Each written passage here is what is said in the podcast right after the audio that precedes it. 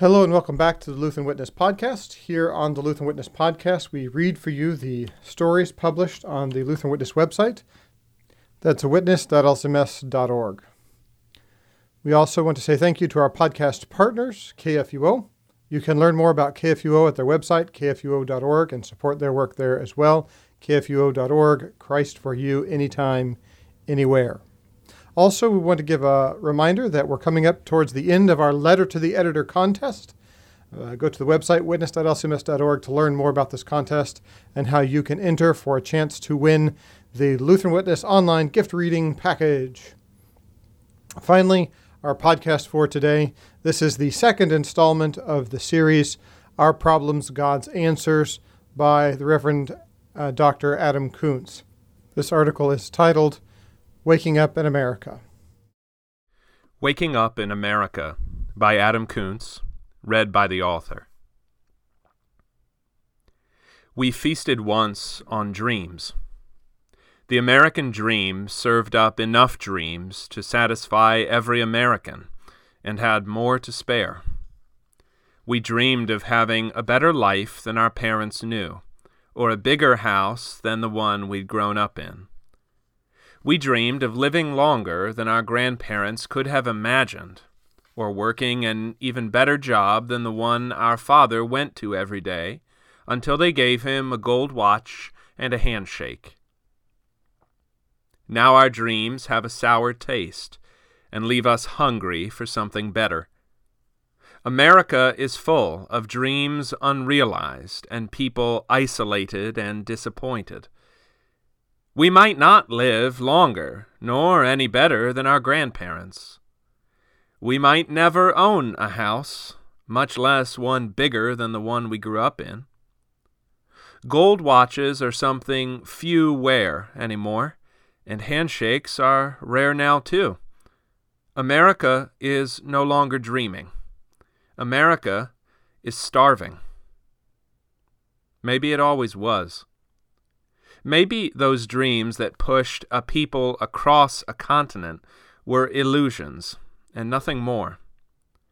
Maybe for some they never came true, and maybe if they came true for others, the dream was better than its fulfillment. It could be that there was always something off about those dreams, something that let you gain the whole world and lose your soul. Maybe the soul has had its hunger satisfied. Where were mercy and justice and peace in our dreams? Where were hope and joy and quiet contentment? Souls have always needed more than dreams for food. When the crowds were hungry, Jesus did not berate them for their shallowness. They came to hear him preach and yet they wanted food, as if the preaching wasn't enough. When they came to him in the wilderness for bread, he did not despise their desire. He fed the thousands, and there was more than enough for all. Dreams of a better life and bread to eat are not evil, but they also aren't enough. Life is more than bread, and the soul more than the body. We must have more. Man cannot live by bread alone. He hungers for more. The crowds listened for more than the blessing over the meal Jesus gave them. When the crowds came to him in the desert, Jesus did not say that their time was past. Their past was so marred by sin and disappointment. Their ancestors had rejected the Lord's word, the soul's food, and had hankered after other gods. They had followed the devices and desires of their own hearts and forgotten the Lord's heart of love and peace opened up to them in His Word. On the mountainside, Jesus fed them again with wholesome food. He came preaching, and He gave them what they needed Israel had forsaken their fountain of living waters, but he would quench their thirst and satisfy their hunger for something more than daily bread. Is our country's time past? Should God turn to more grateful peoples? It would be arrogant to say either way. We are not God, nor even in our little corner of American Christianity have we reached all of America. Some of the most populous parts of the country have very few Lutheran churches. And where our churches have been for a long time, many struggle to keep the doors open so that the feast of the bread of life can go on. It is not for the servant to decide when the master's feast will end. The servant carries out the master's command and commission to baptize and to teach all the nations, even Americans. When he tells us to stop, we will stop, and no one will be working. Until then, we serve the bread of life to the hungry. Who then is hungry in America? Don't we see emptying churches? How many funerals have you attended at your church where the only church goer in the family was the saint who had died? There has never been a more urgent time for the gospel of Jesus Christ in America. We know people were hungry for the bread of life in the past because they pursued him into the desert to hear his words. And in our own past, we have seen and known amazing things. People building their church and their school before they built their sod houses on the Great Plains.